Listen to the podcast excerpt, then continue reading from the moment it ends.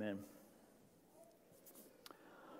Well, question for you, church. Have you ever thought, have you ever had the thought, what if this is all not true?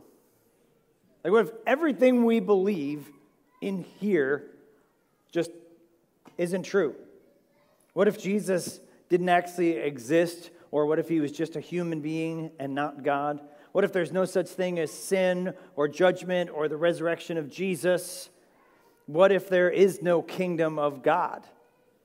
believe it or not, I think those are healthy questions that we need to ask as we kind of walk through our faith. And every Christian should, to a certain degree, ask those questions.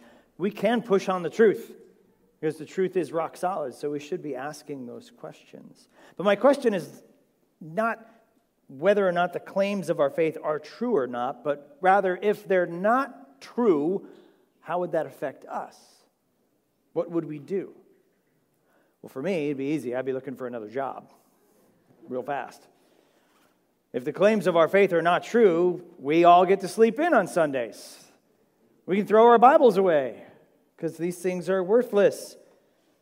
We don't have to be worrying about how we live our lives in front of God, the eternal judge. We don't have to worry about sin anymore. Now, let me ask it the opposite way. If these things are true, what would you do? How would that dramatically change your life if you believed with every fiber of your being that these things were true? And better yet, since the central claims of our faith are, are true, what should we be doing? These days, church, I'm getting concerned with the attitude that is creeping into the church that says something like this Oh man, things are so bad out there. I mean, look at the world. It's going to hell in a handbasket. Just open up any news site and you just see it. It's just so dark. We're losing. What are we going to do? I guess the only thing we have to do is hold on and wait till Jesus comes back. And that is not what we're called to do. Can we not? Can we not do that? That's not what the church is called to do. Church, of course, I'm going to tell you that the central claims of our faith are true. And that should and has to fuel the way we work and strive for the kingdom of God and all his purposes every single day up until the moment that he returns. And perhaps first and foremost, of all the truths in all of our faith, the resurrection of Jesus Christ is perhaps the most supreme truth. And so, how should the fact that the resurrection actually happened inform and empower our faith? I hope and I pray that we will see that today. Head over to Matthew if you're not there already. In Matthew 27, I don't know about you guys, but I'm on the last page of Matthew here. Like, it's been two years. This is like my 83rd sermon in Matthew. I love it. Last week we saw the cross, the horrific nature of what Jesus went through as a sacrifice for sin, his humiliation, his separation. Yet, that's the paradox of our faith, right? Before we can be exalted, we need to be humbled. Before we can be reconciled, we need to be separated. The way Jesus died, then, is the way that we should live. We live out the paradox of our faith. This week, we see the exaltation after the humiliation. We see the reconciliation after the separation. We see the resurrected King of Kings, Jesus the Messiah. And when we last left our narrative, Jesus had died and he was buried in a rich man's tomb, all of which was done probably with much haste as it was drawing near to the end of the Sabbath. And so let's tune back into our narrative. Look at 27, starting in verse 62. On the next day, that is, after the day of preparation, the chief priests and the Pharisees gathered before Pilate and said, Sir, we remember how that impostor said while he was still alive, after three days I will rise. Therefore, order the tomb to be made secure until the third day, lest his disciples go and steal him away and tell the people he has risen from the dead. And the last fraud will be worse than the first. Pilate said to them, You have a guard of soldiers. Go, make it as secure as you can. So they went and they made the tomb secure by sealing the stone and setting a guard. So the next day, the day after the preparation day, and I don't know why Matthew said it like that, but it's the Sabbath. The preparation day was Friday, and you did all the stuff on Friday that you couldn't do on the next day, the Sabbath, which is Saturday. So you went to Acme, you cleaned the house, you know, you made sure you got all the chores done, cooking, cleaning, so that the Sabbath is completely devoted to worship and rest. That's it. So the Sabbath happens, and they can't do much on the Sabbath. The Sabbath, except if you're a Pharisee or a chief priest, you go to Pilate again, which is a little sketch. You go to Pilate, and you said, Pilate, sir, you look really good today, by the way, Pilate, sir. Um, listen, remember how when that deceiver, poser, Jesus guy, when he was running around, he used to say that he would die and then he would be risen after three days. You remember that? Like, we all know that's impossible, Pilate. I mean, that's ludicrous. But what we are worried about is his disciples may be breaking into the tomb, stealing the body, hiding the body, and then saying, Our Messiah has resurrected. Isn't it great? Just as he said. That's what we're worried about. So it'd be really good if you could give us like a, a small squad of maybe Green Berets or something and uh, just a way to seal the tomb up so that doesn't happen. What do you think? Pilate, I mean, it's totally uh, just inferring into the text, but I know Pilate's rolling his eyes again, just like, you guys again? Like, shouldn't you be Sabbathing or something? Like, why, why are you here? He's already, he's dead, he's in the tomb. Pilate basically says no. He says, Look, you got your own guards, you got your own police, you got the temple police. I'm not in this. You go, take your guard, make it a do what you want with the tomb. Just get out of here. Leave me alone. So they did that. They go off to the tomb where, tomb where Jesus was buried. Joseph had already rolled the stone in front of the door, so they go and they seal the stone, probably with a wax seal and maybe a cord or a rope around it so that it would be evident if anybody messed with it. Sort of like a glorified tamper evident packaging or something like that. And they placed their temple guard in front of the tomb to make sure no funny business would happen. They were afraid of Jesus while he was alive. They're still afraid of Jesus after he's dead. I mean, can't they just leave it alone? I mean, you got what you wanted. You crucified Jesus, he's in the tomb. And you guys are still conniving and scheming for ways that they can make sure that he stays dead or that it looks like he stays dead. I'll say this up front the enemies of our faith never give up. The enemies of our faith never give up. Christianity has always had enemies, and Jesus has literally just died, and his enemies are still working to undermine and attack the faith. This goes the same for us, church. Jesus told us straight up in John 15, 18 if the world hates you, know that it has hated me before it, it hated you. Jesus says, guess what? They hated me. They're going to hate you. It's coming. They're not going to give up. The enemies of our faith today never give up. Public schools are filled with an unbiblical worldview of a godless evolution of the earth, twisted views of sexuality and gender, and more. Our workplaces are increasingly hostile towards the gospel. How many of us have had to sit through um, enduring corporate diversity and inclusion training? It's completely sinful. Families can't have honest and engaging discussions about issues of the day over Thanksgiving dinner because politics makes everything blow up, right? Politics itself is consumed with the culture of death and abortion. We just saw that in a big way in the big blowback in the midterms. They spoke loud and clear. We want the right to kill our children. The Respect of Marriage Act just passed, or the Disrespect of Marriage Act, with support from both sides of the aisle, by the way. Our hope is not in any political party. It can't be. I mean, need I go on? The enemies of our faith never give up. And of course, our biggest enemy, Satan himself, has pulled the wool over so many, deceiving them. Paul says in 2 Corinthians 4 that the God of this world, that Satan, has blinded the minds. Did you catch that? Has blinded the minds of the unbelievers to keep them from seeing the light of the gospel of the glory of Christ, who is the image of God.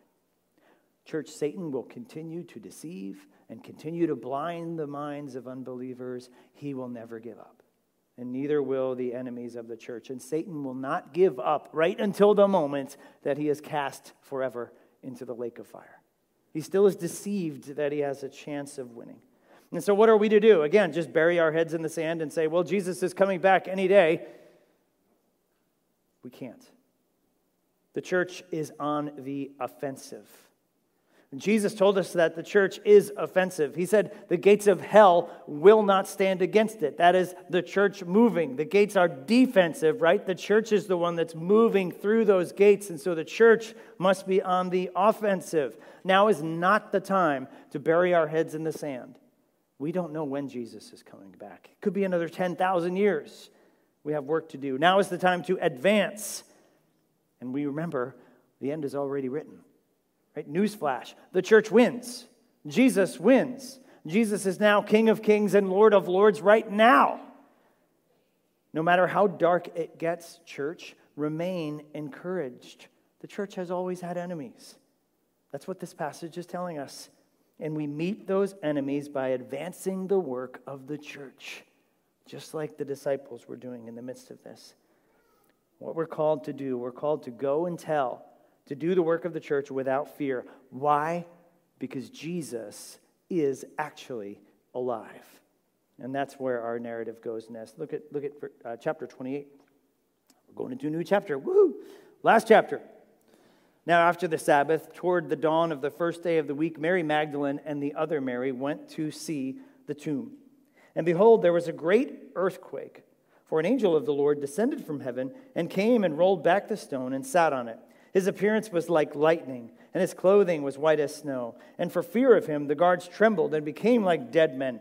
But the angel said to the women, Do not be afraid, for I know that you seek Jesus, who was crucified. He is not here, for he has risen, just as he said. Come see the place where he lay. And so the day after the Sabbath, right? This is super important because Sabbath is Saturday. So now this is Sunday the first day of the week. The Marys, they head to the tomb. Why? Probably because they wanted to finish anointing Jesus. If you recall, crucified on a Friday, the sun was going down. They most likely had to hurry up the burial process before the Sabbath because you couldn't certainly be anywhere near a dead body on the Sabbath. So they quickly maybe did some anointing to Jesus' body, which was a huge deal in the Jewish tradition. Had to be buried properly. And they sealed Jesus in the tomb with the intention perhaps of coming back the day after the Sabbath and to continue the process. Mark, in his version, tells us this plainly in Mark chapter 16, verses 1 and 2. And when the Sabbath was past, Mary Magdalene and Mary, the mother of James and Salome, brought spices so that they might go and anoint him. And very early on, the first day of the week, when the sun had risen, they went to the tomb. Now, we don't really have these kind of tombs anymore, so I grabbed a few pictures for when we were in Israel.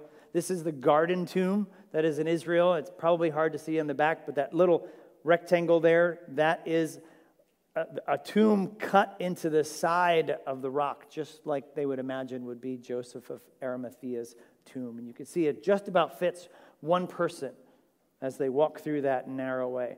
And I think I have a couple more. That's a, view of the door from the side. And if you just catch it on the bottom, there's this little track.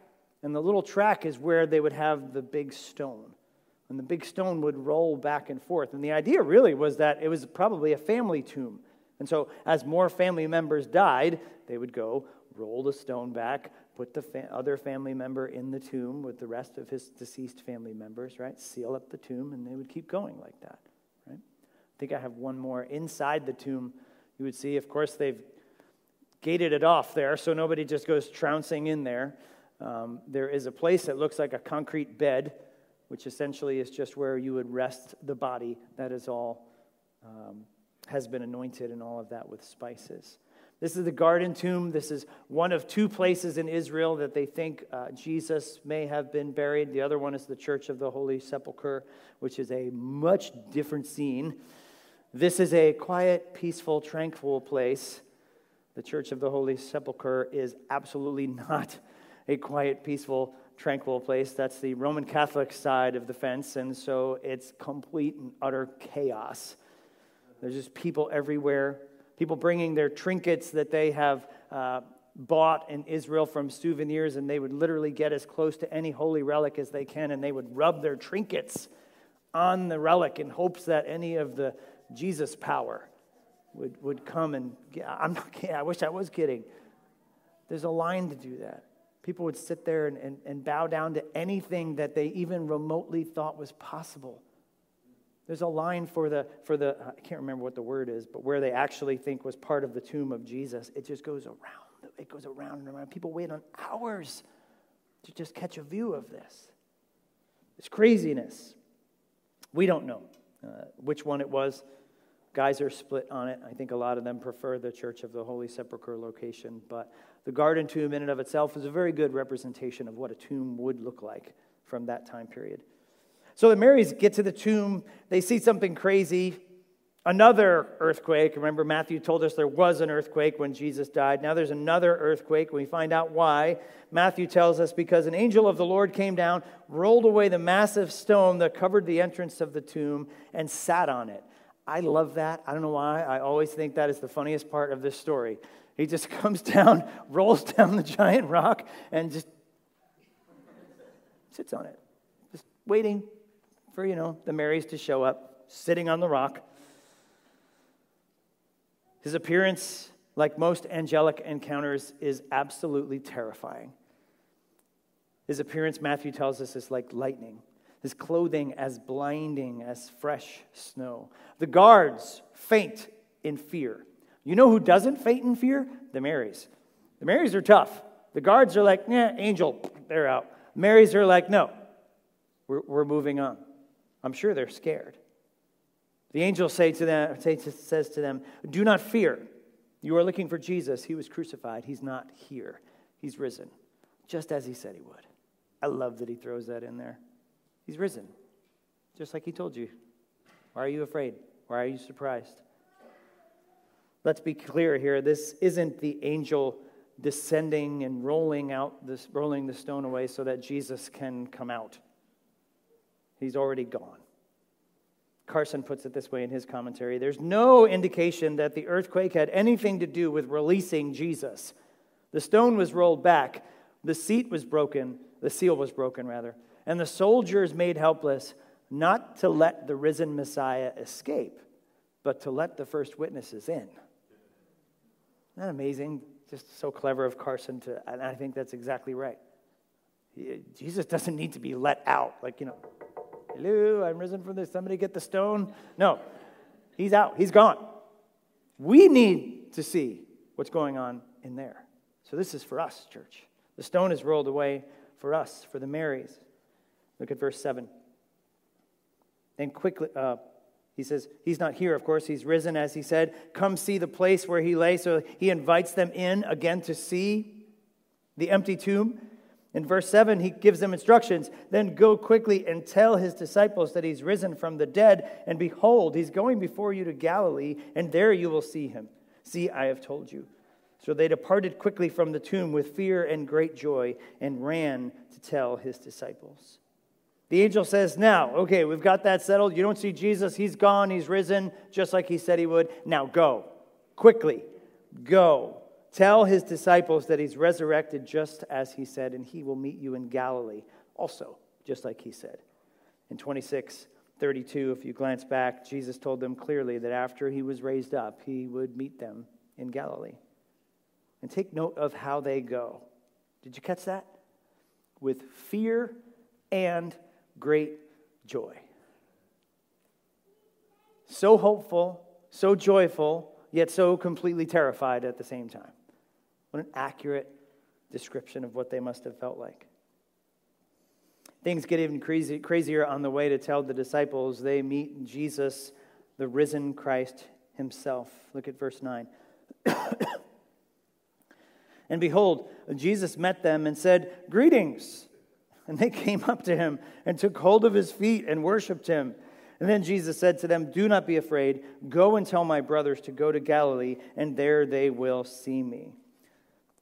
This again, oh, this is one of my favorite. This gets me too. They see Jesus. They're trying to go tell the disciples that this has happened, and they see Jesus himself on the way. And what does he say to them? Greetings. Like, what's up? How are you? What's going on? What, greetings? What do you mean, greetings? It, it's actually in the Greek, it's more like rejoice. There's, there's more to it than just a, a generic kind of greeting. Jesus says to them, Rejoice. I'm alive. I've risen. And wouldn't you know it, Jesus tells them the same thing the angel did Don't be afraid. Go and tell my brothers to head to Galilee, and there you will see me. Twice, two encounters, one with the angel, one with Jesus. They both say the same thing Don't be afraid. Just go. So I'll say it this way because Jesus is alive, we should not be afraid to go and tell.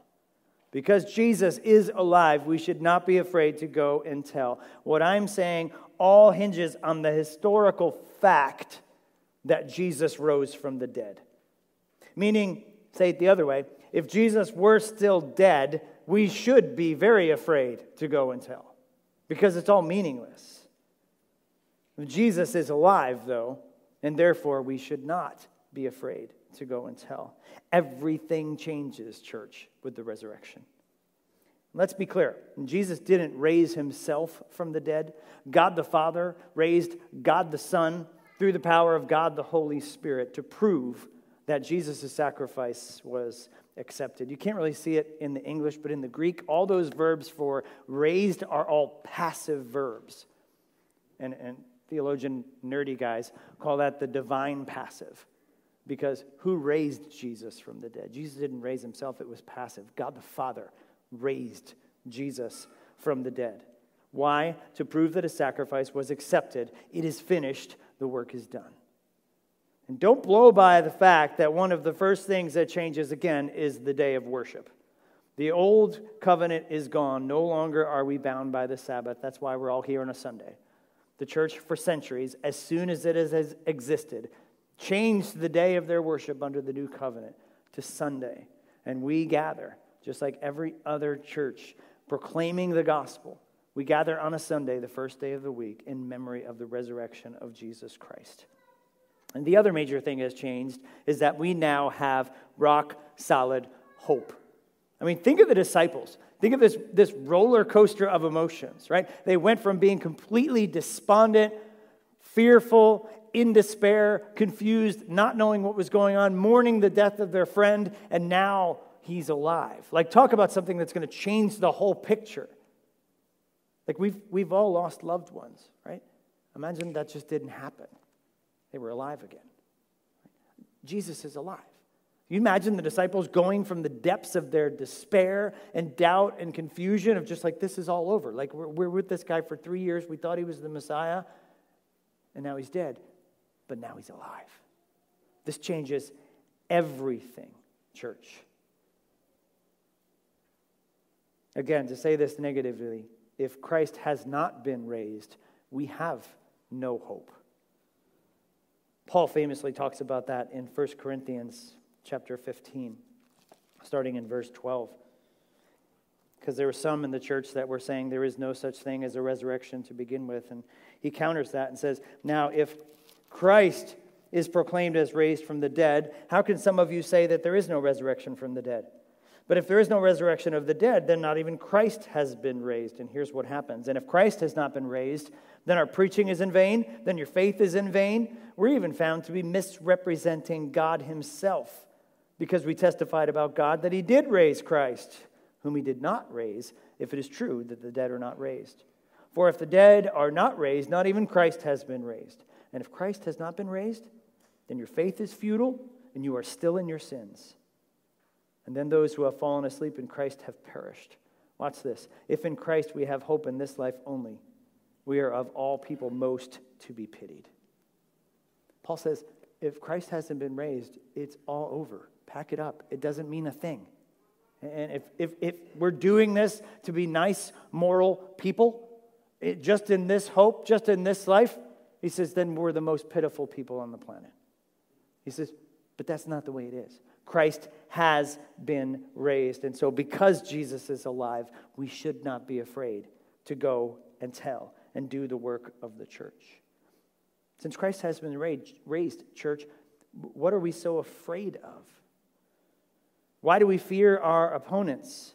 Why do we not open our mouths and push back the lies of our culture? Why do we not take captive every thought and make them obedient to Christ? Why do we not demolish arguments and strongholds and every lofty opinion that is set up against the knowledge of Christ? This is not suggesting that people should, we're, we're saying to people, just give Jesus a chance or invite him into your hearts. No, I'm saying we push back the arguments. And we say, no, because Jesus is alive, guess what? His kingdom is for real and we have real hope. And that's the only hope in Christ. This is me saying that our King has risen from the dead victoriously, just as he said. And that is the reason why we should get out there and push back darkness while we're holding out the word of light. If anyone should be scared, it should be our enemies. And that is where we land the plane the fear that the enemies have of Jesus. Look at verse 11. While they were going, behold, some of the guard went into the city and told the chief priests all that had taken place. And when they had assembled with the elders and taken counsel, they gave a sufficient sum of money to the soldiers and said, Tell people his disciples came by night and stole him away while we were asleep. And if this comes to the governor's ears, we will satisfy him and keep you out of trouble. So they took the money and did as they were directed. And this story has been spread among the Jews to this day. So if you're a Jewish muckety muck, a Pharisee, a scribe, an elder, it's probably time to think of a career change at this point, or at least better, maybe a heart change. The temple guards come running up to them, further proving that they're not Roman guards, because if they were Roman guards, they wouldn't care. They came running up to the chief priests and the elders to give the report of what happened. And they're like, Yeah, so um, he's, uh, he's gone all we remember is this earthquake and some sort of light, and we passed out and we woke up and he was gone. That's all. That's all we remember. So, what do they do? They give him a pile of money. That's what they do. They bribe him. They say, Here, say to this. Great, fine, cool. Uh, we can't have this getting out. So, here's a pile of cash. Your new story is that you both fell asleep, and when you woke up, he was gone. Therefore, it must have been his disciples that stole the body away. Here you go. Here you go. And the story, they say, has been continued to this day. And they also say, guess what? If this gets to the Romans, don't panic. We got your back there too. Right? I don't know if I would trust them on that very much. We don't know how that turned out. So they did as they were told. And through the first century, even up to the second century, we know Justin Martyr had written about it that this was still what they were saying up through the second century, that the disciples came and stole the body while they were asleep. Asleep. Through an earthquake, right? Through the landing of the, the crazy angel guy who then sits on the rock. Then, then two disciples, or however many disciples, come, chip away at the wax seal on the tomb, right? Break all the cords or whatever other ropes they were doing, right? Roll the stone away, steal the body out from under there, and run off into the night and they were asleep when all that happened. That is absolutely ridiculous. One church father put it this way The Jewish leaders purchased treachery, but they did not steal the truth. Christ rose from the dead. They just lost money. That's all they did. Meaning the truth is still the truth. They tried to bribe somebody, but that doesn't change the fact that Jesus actually rose from the dead. The truth is still the truth. And so I'll say it this way the truth will always be suppressed by some. The truth will always be suppressed by some. You would think, maybe, just maybe, that, that instead of immediately trying to find a way to cover this up, that, that one of the Pharisees, scribes, whomever, hopefully more than one did, but you would think that they would stop and think, maybe this is the actual Messiah. Maybe, maybe he was the Son of God. Maybe what he said was actually true. If he is resurrected, maybe I need to figure out if this is true or not. But they're not interested in the truth, they're interested in covering this up. I mean, you think that they would try to get after the truth after this, right? But they weren't, not at all. Essentially, they're saying this can't be true. Why can't it be true? Because we don't want it to be true. And we don't want it, we don't need this truth if this is actually true, it's going to mess up everything. and that hasn't changed one bit. Our culture is increasingly set up to resist actual objective truth and substitute their own truth. The Apostle Paul famously writes in Romans chapter 1 about what happens there. In Romans chapter 1, in verse 18, says this For the wrath of God is revealed against heaven or from heaven against all ungodliness and unrighteousness of men, who by their unrighteousness, watch this, suppress the truth. For what can be known about God is plain to them because God has shown it to them. Apostle Paul says God exists. That much is plain. One author recently said that it's not merely that people don't want to know God, they know God. They just suppress the truth of knowing God. In other words, they don't want to know God. They know He's there. I just, I don't want to know Him. He says this, this author. Paul says that the evidence for God's existence is everywhere and in everything. Even those who would never open their eyes have evidence of God's existence because they themselves are that evidence. Not only is the evidence abundant, but because it's revealed to us by God, it is clear and clearly seen as well as understood, but it is suppressed. The truth is there. People are suppressing it. Mel and I were watching uh, a documentary um, on transgenderism and that whole movement going on. And the interviewer kept asking various experts in various fields for the truth of what gender actually is. And there was one, nobody actually liked that question, of course, but there was one who responded with something like, That word you're using, truth, that's offensive. It's just, wait, he just couldn't, under, he goes, What do you mean truth is offensive? He's like, What, what does that even mean? He goes, I, I'm sorry, I mean truth, like reality. Like, what is reality? That's the definition of truth, right? Our culture can't even understand that now. They're suppressing the knowledge of truth. 2022 America is not on a quest for truth, but like the false prophet Oprah says, live your truth. Right? Whatever your truth is, then it's true for you, so you live it. No, that's not truth. Truth exists outside of us. It is real, it is objective, it is daylight outside. That is true. You go outside and you see that. Right? One plus one equals two all the time. The truth, the very definition of truth, is what corresponds to reality. Either Jesus rose from the dead or he did not. That's what that's saying. And, church, we know that it's true. The truth is that Jesus actually rose from the dead, and the Jewish leaders are suppressing the truth with a bribe. They're trying to throw money at the problem, but he is alive, and that changes everything.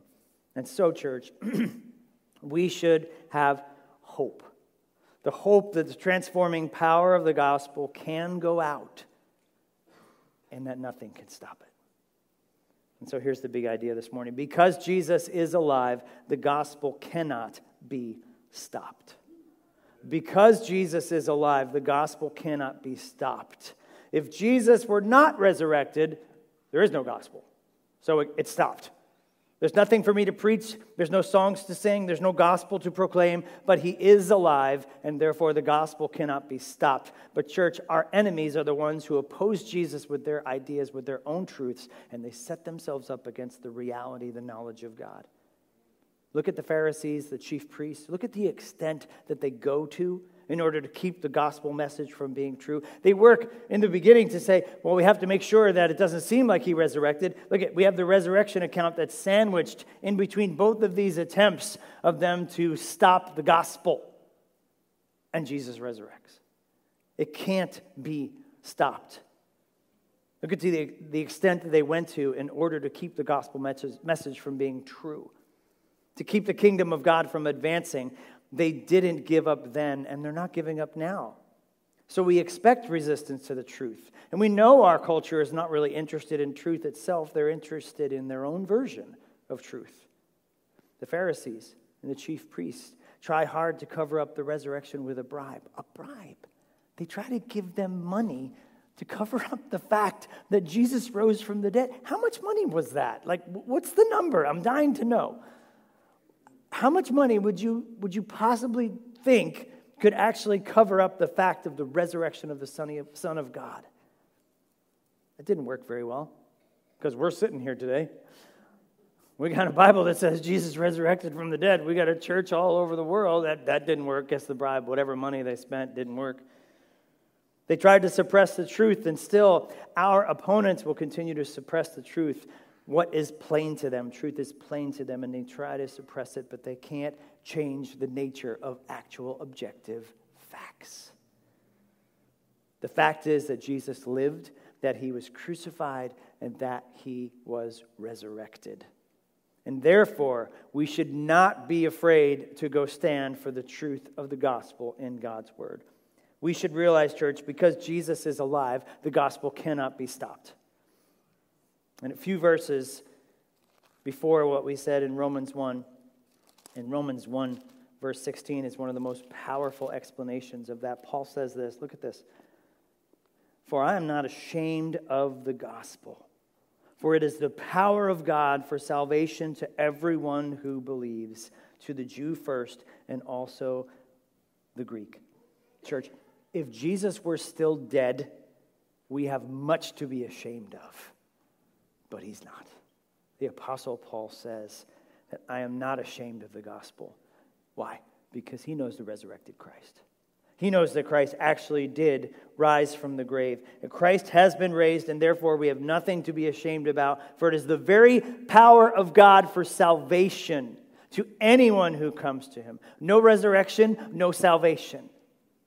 But we know that he has been raised from the dead, and that changes everything. And because Jesus is alive, church, the gospel cannot be stopped. Does that impact the way we look at the world? Does that impact the way that when we see these news stories coming in and all of these things going, yes, they're terrible, yes, they're tragic, and yes, we mourn the effects of sin and evil and sickness in our, in our culture.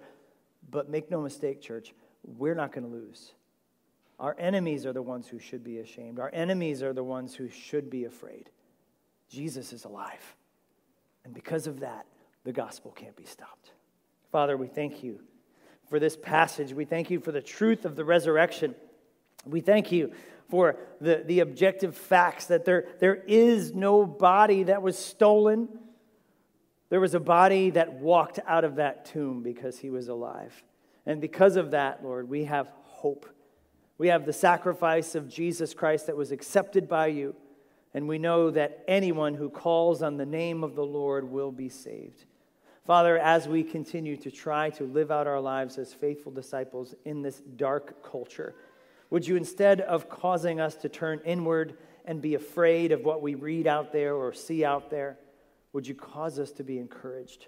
Would you cause us to be full of hope that Jesus is alive and the gospel cannot be stopped? We pray it in his precious name. Amen.